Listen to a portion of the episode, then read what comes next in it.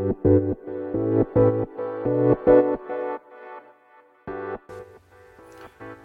い、おはようございます。瀬戸です。えーと、今日は作曲方法が変わったっていう話をします。えーと、昔なんか音楽とかやってて、まあ、今はまたなんか再開したんですけど、活動、活動っていうことじゃないんですけど、で、なんか昔作ってた曲の作り方と今とだいぶ変わったなと思って、昔はなんかメロディーが浮かんで、浮かぶんですよ。で、例えばほら、なんか、仕事中とかに浮かぶじゃないですか。そしたら慌ててこそっと録音しといて、それを帰って音拾って、で、えー、何だっけ、えー、コードつけたり、で、リズムこんな感じでとかって言って作っていってたんですけど、今は、なんか、あのー、例えば、じゃあ仕事中になんかメロディーが浮かぶんですよ。浮かぶのは浮かぶんですよ。まあそれが例えばドレミだったとするじゃないですか。だからドレミドレミっていう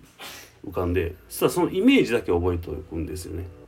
それその音列はあまり気にしない。だいたいこんな感じっていうイメージ。ドレミドレミっていう音列は気にせず、まあ、そのイメージだけ覚えておいてさあじゃあ家帰ってじゃああの思いついた曲を作ってみようってなった時にそのもうメロディアは忘れてるんですよね。なんで、えーと、でもイメージは覚え覚えてるし覚えやすい。のでそのイメージに沿って。それが例えばだからメロディーがドミレドミレになる場合もあるんですけど。でもえっ、ー、とそれでまあ作っていくと。でそうするとなんかそのままなんかあじゃあ次こう次こうってなんか勝手に生まれてくる感じがあって。あのすごく作りやすくなったしなんかまあ、まだそんな あの再開してそんな曲作ってないんですけどあの、まあ、没曲が今のところないはずです。というなんか前やったらそうやってあの録音声を録音してそれを音拾って作ってやっぱいまいちやなこれとかってやめたってやめてたんですけどそういうのがなくなったんですよね。でなんでかなって考えたんですけどやっぱりそのほらそのメロディー出てきたその瞬間がそのなんかもうイメージがある。でその時にもうパッて作らないとやっぱなかなかあのいい感じに仕上がらないし次のメロディーが出てきにくいんですよね。後からやろうと思ったら、うん、だからやっぱりその思いついて録音するというよりもイメージを覚えておくっていうのがすごく大事なんかなと思ってだからあれです。抽象度を上げて音楽を作れるようになった。の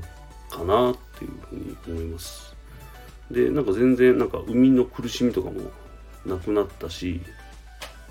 まあ完全自分軸なんでなんかもうまあそうそうなるのは当然なんですけどそうですねだからあのそこはなんか変わってだから多分それって考え方とかが変わったりいろんな人のお話聞いて学んだりしてそれがそういうふうなになんか生きてるんかなと思ったりしてます。でなんか今なんかコラボとかをどんどんどんどんやっていってるんですけどその時はまずなんかそのコラボする相手に意識を飛ばしてでちょっと寄り添うんですよその人と。でそしてまたなんか作るもう作りたいように作るって感じですね。別にその人のなんか、ね、イメージに合わせるとかそんなことは考えてなくて。ただそういう人のところに一回行ってなんか寄り添ってそれから作るって感じかにしてます。コラボの時は。で逆にそれもまたそれで作りやすいんですよね。だから別に自分だけの何かイメージじゃなくていいから勝手になんかもらえるって感じがしてます。はい。ということで作曲法が変わったなと思ってだからなんか前は はい終われよって感じなんですけど あのじゃあなんか前はほんとその一曲入稿みたいなのがあったけどだからそういうんじゃなくてもう垂れ流してるんですよね。うん、でまあほらデジタルとしてこう、まあ、残していくんですけど作品として。ででもなんかほらその一曲入魂じゃなないなんていうかないくらでもできるわみたいななんかそんな感じ。なんでなんか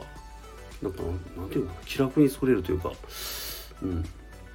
ほんま垂れ流してるだけです。はい。だからまあなんかそのね商業音楽とかには向かないんでしょうけどすごく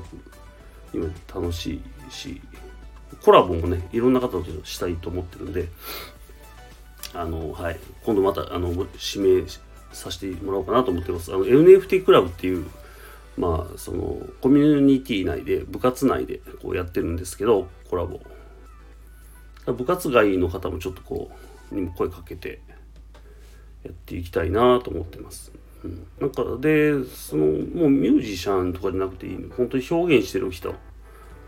アーティストっていうんですかね。だったらもう誰でもできるなと思ったらもうすごく視野も広がったし楽しいです。こんな感じかな。はい。以上です。やっと終わります。じゃあバイバイ。